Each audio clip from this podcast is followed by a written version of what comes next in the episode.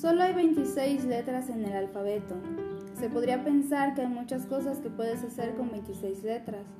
Se podría pensar que existen muchas formas de hacer sentir cuando las mezclas y las juntas para formar palabras. Sin embargo, hay infinitas maneras en las que esas 26 letras pueden hacer a una persona sentir.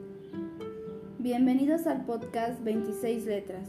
En este espacio podrán encontrar recomendaciones de películas que están inspiradas en libros y detalles curiosos sobre la literatura.